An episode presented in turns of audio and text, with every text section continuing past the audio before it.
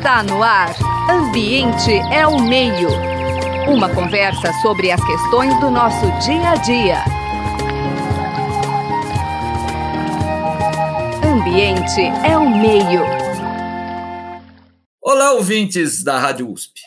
É com alegria que o programa Ambiente e o Meio de hoje vai conversar com a doutora em Geografia, professora também na área na Universidade Federal Fluminense, Laura dos Santos Rugemon. Laura, prazer tê-la aqui. Comece falando um pouquinho aí sobre a sua formação, sua experiência profissional. Eu que agradeço o convite para estar participando do, do programa com vocês. Estou me sentindo assim super feliz de ter recebido essa proposta e espero contribuir um pouco aí com os ouvintes da, da rádio para a gente discutir sobre essas questões tão candentes aí a respeito da Amazônia, né? É, eu me chamo Laura, né, sou doutora em, em Geografia pela Universidade Federal Fluminense, é, tenho meu mestrado em Planejamento Urbano e Regional pela UFRJ, no Rio de Janeiro, e sou graduada em Geografia pela Universidade Federal do Paraná. É, foi durante a graduação que eu tive os primeiros contatos né, é, com povos e comunidades tradicionais, a partir de projetos de extensão, né, em que eu trabalhava com cartografias sociais é, associadas às comunidades tradicionais no estado do Paraná, como pescadores artesanais, comunidades quilombolas, é, pequenos agricultores, e daí que surgiu o interesse é, principal sobre essa questão agrária, podemos dizer assim, né, de, um, de uma perspectiva mais, mais ampla sobre a geografia agrária brasileira. Né? Então, desde então, eu venho tendo alguns contatos né, é, com literatura, com, com dados, né, com informações, e vem realizando pesquisas nessa, nessa área também relacionada aos conflitos no campo no Brasil de uma maneira geral. É, atualmente eu estou é, como professora substituta né, no Departamento Sociedade, Educação e Conhecimento na Universidade Federal Fluminense e também sou pesquisadora do mapa de conflitos envolvendo justiça ambiental e saúde no Brasil, que é um mapa elaborado pela Fundação Oswaldo Cruz aqui no Rio de Janeiro. Então são as funções aí que também estão agregando a essa, esse currículo aí que eu venho desenvolvendo essas pesquisas há algum tempo. Bom, e hoje nós vamos falar um pouco sobre uma publicação sua que enfoca a questão da violência política na Amazônia, particularmente em relação às mulheres. Então, vamos começar entendendo um pouco, quer dizer, se fala muito sobre a Amazônia, né, sobre o, já foi o inferno verde, né, o pulmão, mas, quer dizer, o, o, os teus dados apresentam é que também é um dos locais onde predomina também, né, onde mais maiores ocorrências de violência no campo. Por que isso, né? E por que o interesse pela Amazônia também, que eu acho que você acabou não, não falando como é que você saiu do Paraná, foi para o Rio e, e, foi pesquisar a Amazônia. Então, é, na verdade, né, é, a gente está conversando um pouco sobre o livro que foi recém-publicado pela editora Lutas Anticapital, né, que se chama A Margem da Voz, Repensar a Fronteira a partir do, da violência política e do genocídio de gênero na Amazônia. Esse livro ele é fruto da minha tese de pesquisa em doutorado, que foi realizada entre 2016 e 2021, em que eu me debruço sobre a Amazônia, não com o intuito de querer fazer um trabalho sobre a Amazônia, mas porque daí é que provém os maiores índices de violência no campo no Brasil. Então, quando eu é, é, busco né, me enfocar sobre o tema da violência, é inevitável não falar sobre violência na Amazônia, porque os estados do Pará, os estados do Maranhão, né, são recordistas, por exemplo, ao longo de muitos anos, quando a gente é, observa os dados compilados por uma diversidade de organizações, especialmente a Comissão Pastoral da Terra, são estados que apresentam os maiores índices de violência no campo no Brasil há muitos anos. Então, é, era inevitável não chegar na Amazônia se eu quisesse falar sobre violência no campo. Né?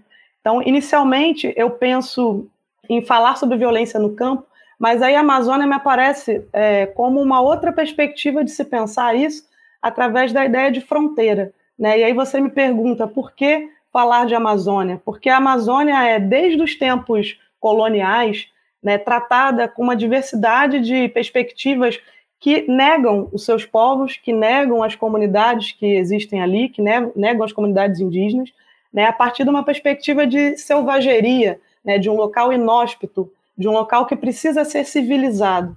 Então, a partir disso, a gente tem uma série de incursões desde os tempos coloniais que visam é, justamente docilizar esses povos e sair, fazer com que essa região saia dessa, dessa é, significação de selvageria, que é uma significação que é colocada, obviamente, de fora para dentro.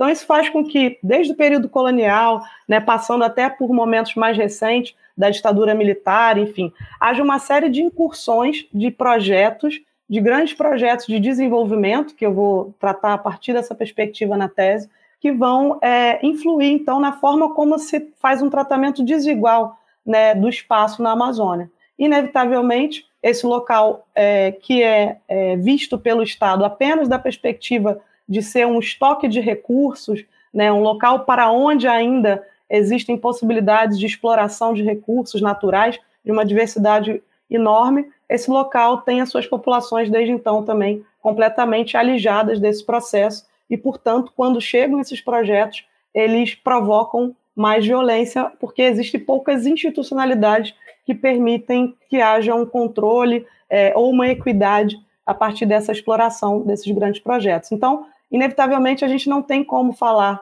é, de violência sem falar da Amazônia como essa fronteira, que eu vou chamar de fronteira interna por excelência do Brasil, para onde se expandem esses grandes projetos que visam uma integração nacional, que visam tirar esse local considerado um vazio demográfico, um vazio de, de, de populações e, e, e, de, de projetos, em colocá-lo ele, né, incluí-lo nessa perspectiva desenvolvimentista nacional. Portanto, é lá onde a gente evidencia esse maior número de dados de violência, né? Isso. Nós vamos daqui a pouco falar um pouquinho sobre as vítimas dessa violência, mas eu acho que vale a pena explorar um pouquinho sobre os agentes dessa violência, né? Quer dizer, eu sou de uma geração que eu me lembro muito da ideia da transamazônica, né, que ia integrar para não entregar, quer dizer, as grandes, os bancos, né, eu lembro que a Volkswagen, quer dizer, você sempre, a Fordlândia, Projeto Jari, né, então, assim, quem são esses agentes por trás que, em nome de um progresso, né, de uma civilização, acabam levando mais que tudo violência? Bom, principalmente, né, se a gente for olhar dessa perspectiva que, que já venho conversando, o Estado é o principal agente dessa violência, na medida em que é ele que busca né, fazer essas integrações, como você lembrou muito bem, Transamazônica e uma série de outras rodovias.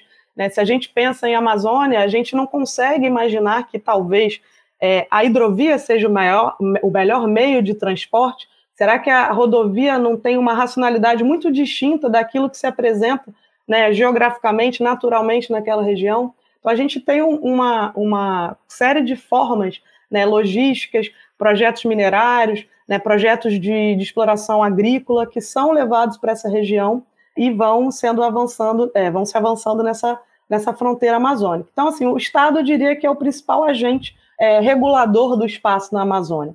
E aí, junto com o Estado, né, por conta dessa é, dificuldade de se ter um controle, uma fiscalização, inclusive por políticas estatais que são incentivadas, mas não são amarradas até o final. Né? Você fala que é necessário ocupar esse local de vazio demográfico. É, uma leva de imigrantes vão atrás de ciclos da borracha ou vão atrás de um pedaço de terra e não conseguem ter essa regularização da sua condição, nem acesso a crédito, uma série de coisas que são prometidas e ficadas para trás. Então, a gente tem é, é, órgãos como o próprio INCRA, né, Instituto Nacional de Colonização e Reforma Agrária, e, enfim, que vão sendo é, é, é, incentivadores dessas ocupações, mas acabam não regulando esses projetos. E aí, onde não há presença do Estado, né, as forças privadas se apropriam e estabelecem, digamos assim, as suas próprias leis. Então, a gente tem um controle muito grande de grandes proprietários de terra, latifundiários, né, agentes é, econômicos né, do ramo da mineração. A gente vem observando aí é, a quantidade de é, é, garimpeiros ilegais que têm adentrado terras indígenas, né, muitas vezes, como a gente tem visto, com o próprio aval do Estado incentivo. Né, então, a gente tem um, predomínio dessas forças privadas a partir desses projetos que a gente chama de modernizadores, colonizadores, desenvolvimentistas, que vão, então, é, adentrando na Amazônia, mas sempre com o aval do Estado. Né? Eu diria que é o grande algoz aí desses, desses projetos. Grande incentivador, né? Nesse último governo, então, é quase que diariamente, né? Os projetos de lei na Câmara dos Deputados, né? Liberando mineração em terra indígena, que já está acontecendo de fato. Mas vamos falar um pouquinho agora sobre a perspectiva das vítimas, né? Quer dizer, eu sei que o foco do, da tua tese a questão das mulheres, acho que começar um pouco por uma visão mais geral e aí avançar um pouquinho no, no tema específico do livro, da sua tese. Então, é, como esses projetos né, têm como pauta principal a apropriação desses chamados fundos territoriais, que é um termo até utilizado pelo professor, ex-professor da USP, já falecido, Antônio Carlos Robert de Moraes, né, que foi uma pessoa que contribui muito para essa discussão da fronteira, enfim, da formação do Brasil. Esses fundos territoriais são de interesse desses é, do próprio Estado, desses é, é, agentes privados, e, portanto, quem está, de certa forma, estocando ou fazendo a manutenção da natureza nesses locais são justamente povos e comunidades tradicionais, comunidades indígenas, de uma maneira geral. Então, são comunidades ribeirinhas, são quilombolas, são indígenas, são pescadores e pescadores artesanais que dependem essencialmente dessa natureza para a sua própria sobrevivência. E, portanto, não faz sentido para eles destruírem a natureza da qual eles necessitam imediatamente para a manutenção da sua vida. Então, nesse sentido, essas mulheres, né, essas comunidades que são mais afetadas diretamente por essa violência, são pessoas que estão envolvidas em lutas que a gente chamaria de lutas territoriais, né, lutas muitas vezes identitárias, e que visam justamente a manutenção desses meios de vida dos quais eles dependem.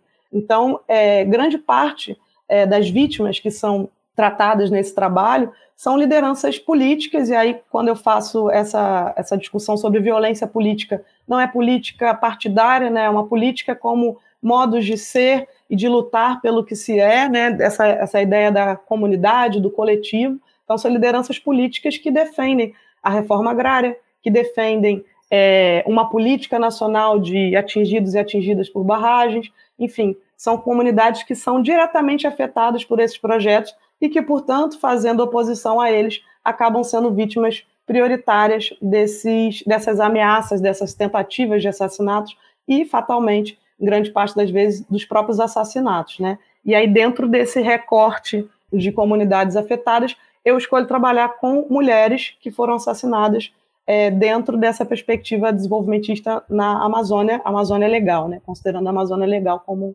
um todo. Né? Quem são essas mulheres, né? o que, que elas trazem, o que, que a vida delas nos diz, né? A luta.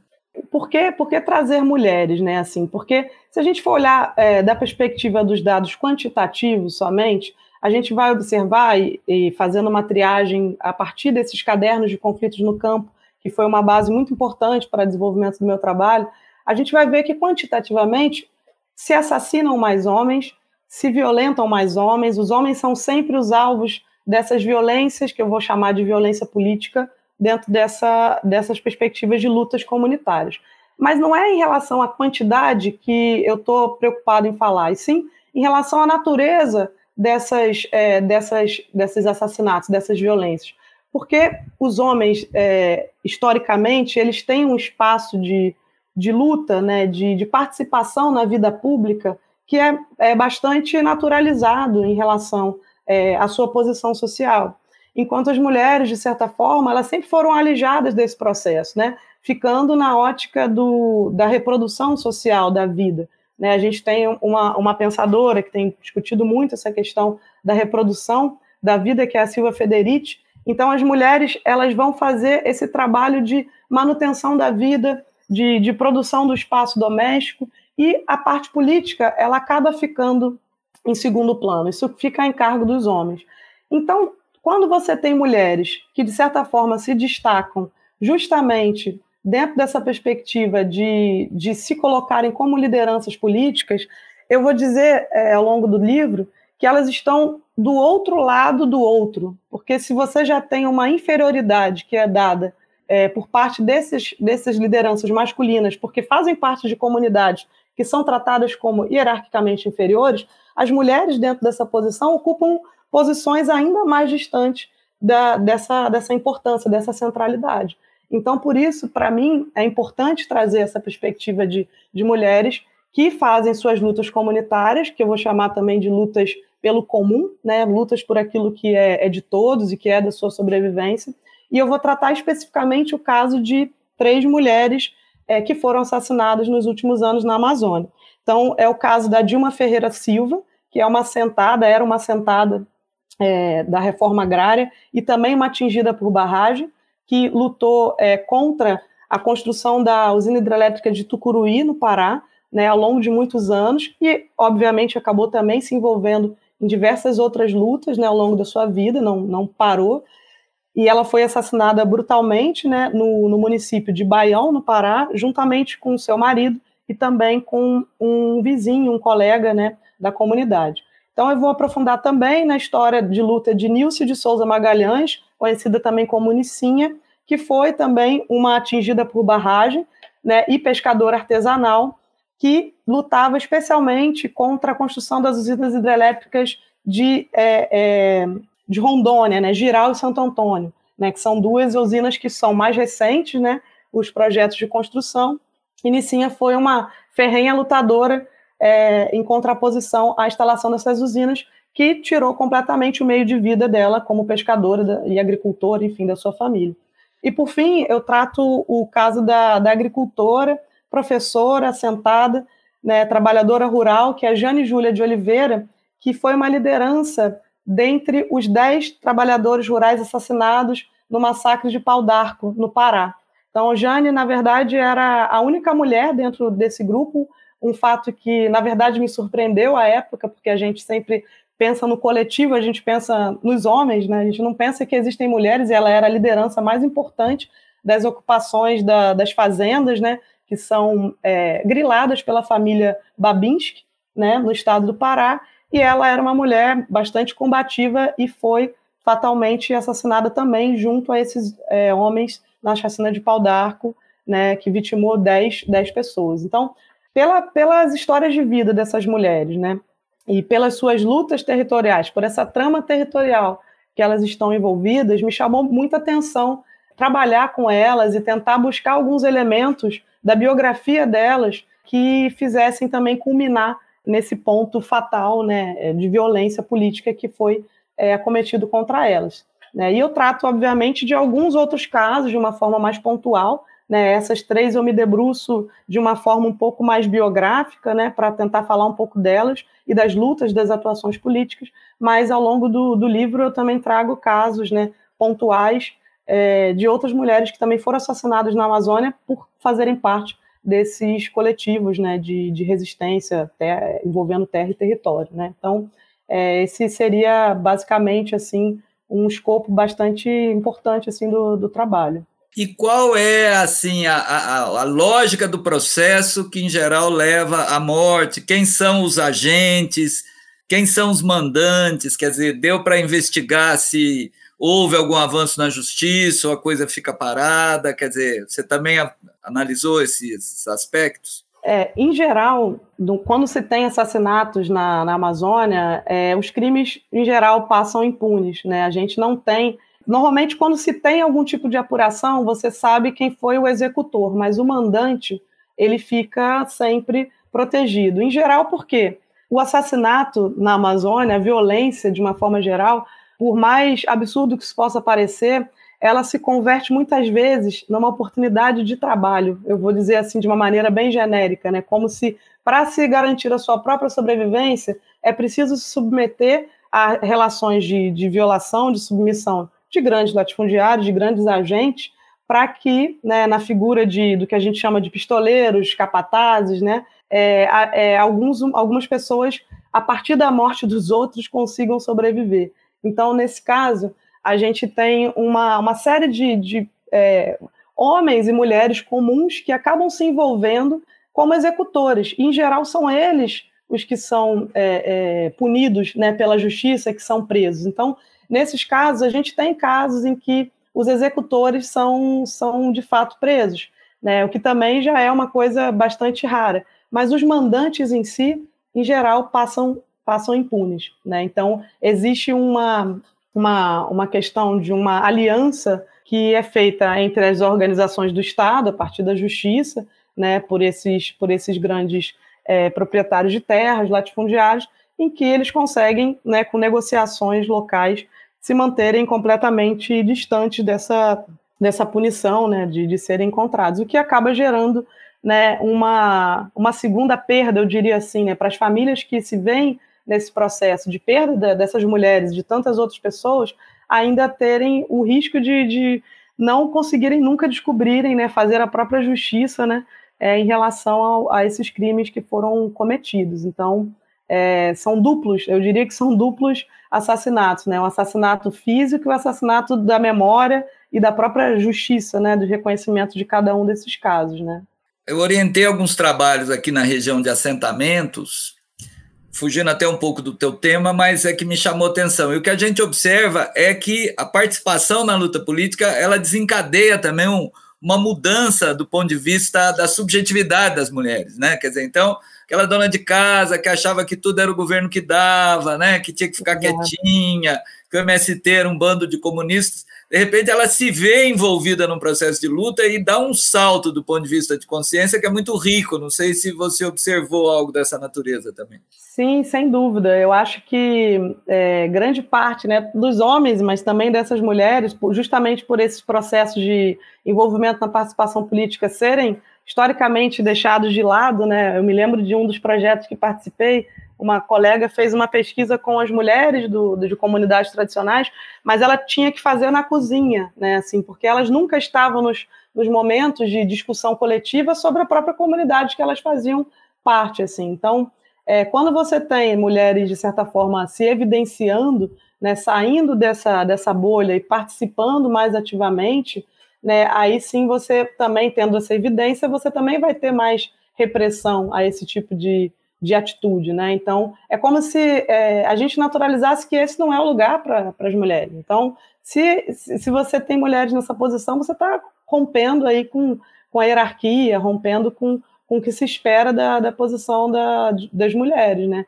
Então, é, o que você fala é um pouco assim, elas ousaram demais, né? Elas estão, de certa forma, saltando escalas, pensando assim, elas estão fazendo de um, uma questão pontual, de um problema local, uma, uma questão pública, uma questão é, que pode se tornar nacional, que pode se tornar conhecida.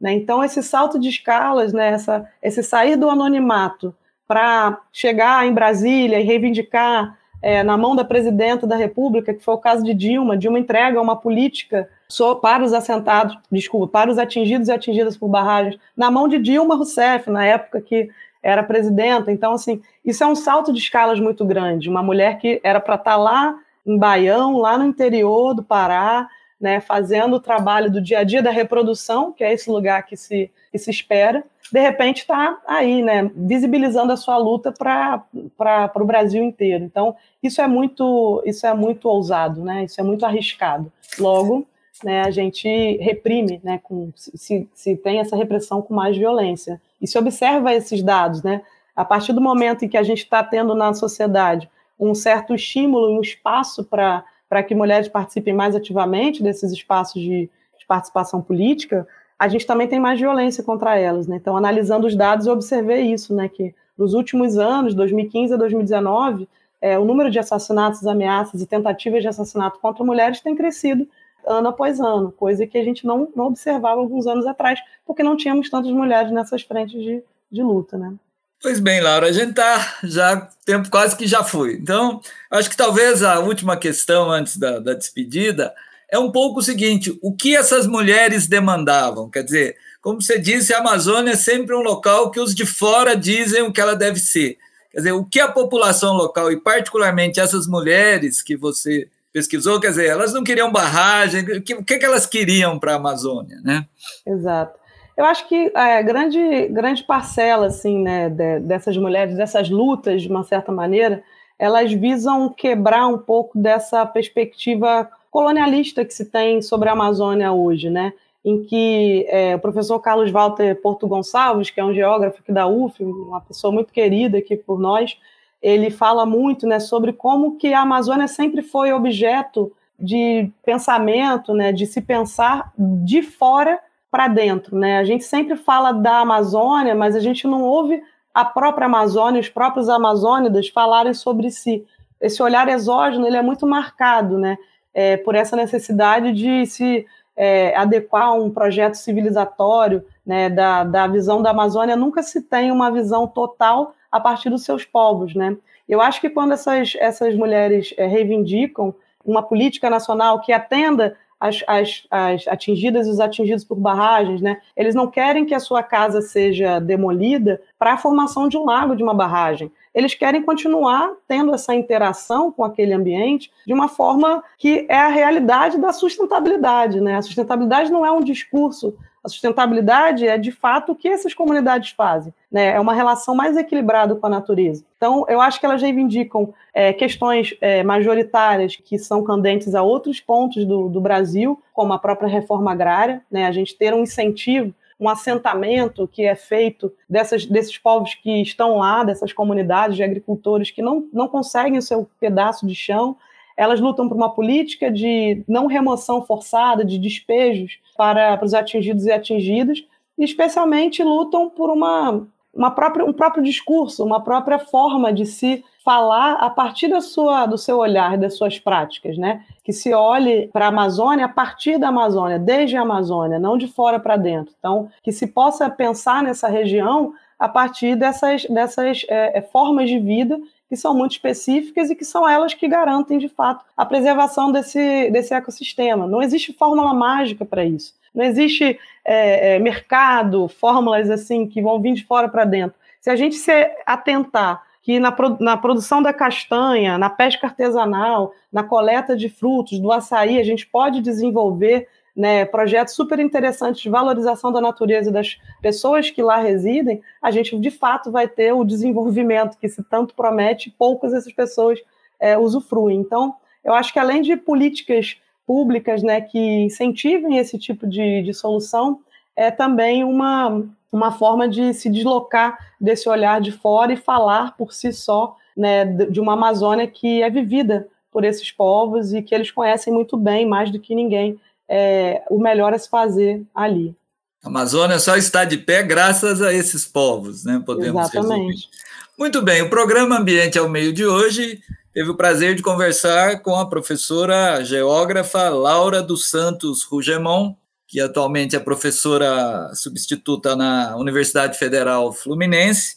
Então, conversou com a gente aqui por meios remotos, ela lá em Niterói, eu aqui em Ribeirão Preto. Laura, muito obrigada, muito obrigado. Fique à vontade aí para a sua despedida. Agradeço a conversa, né? A gente nem vê o tempo passar, porque né, a gente vai se empolgando, querendo contar bastante. Acho que é isso. Quem tiver mais interesse, né, dá uma olhada no livro, né, para tentar entender, ver os dados, como é que foi feita essa análise. Ele está disponível para ser baixado gratuitamente no site da, da editora Lutas é, Anticapital. Né? É só jogar lá a margem da voz, vocês vão conseguir achar. E eu acho que é isso, assim, acho que a grande, a grande questão que, que eu pretendia assim, contribuir era no sentido de fazer com que determinadas vozes, que o próprio título remete, né, que estão às margens dessa sociedade, elas possam ter evidência, né? Quer dizer, como fazer com que essas vozes de mulheres amazônicas que estão lutando é, não se percam, que as suas memórias, as memórias de Nilce, as memórias de Jane, as memórias de Dilma não se percam, né? Como a gente registra é, valorizando essas lutas, valorizando essas formas de, de, atuar que são formas políticas. Né? Então, quando eu faço essa, essa ideia de pensar a violência política é, na fronteira amazônica, é uma, é uma forma de dizer que quando se tentam eliminar essas mulheres, também tentam se eliminar um pouco dessas causas. Né? Então, não é só um assassinato simples, não é só uma eliminação comum e banal. Você tem uma eliminação de propostas comuns de uma luta territorial que elas representam, e, portanto, é importante que a gente é, destaque a luta dessas mulheres e faça com que suas vozes ecoam né, para além das margens. Né? Então, esse fica, fica o recado aí, quem se interessar. Agradeço muito pela oportunidade, né, espero encontrá-los em outras oportunidades também. Muito obrigado, Laura. Agradecemos também o apoio na produção da Suiane Azenha e os trabalhos técnicos de Gabriel Soares. Você acabou de ouvir Ambiente é o Meio. Produção e apresentação: José Marcelino e Marcelo Pereira. Música tema: Evandro Navarro. Sonoplastia: Mariovaldo Avelino. Ouça também este e outros programas em www.ribeirão.usp.br.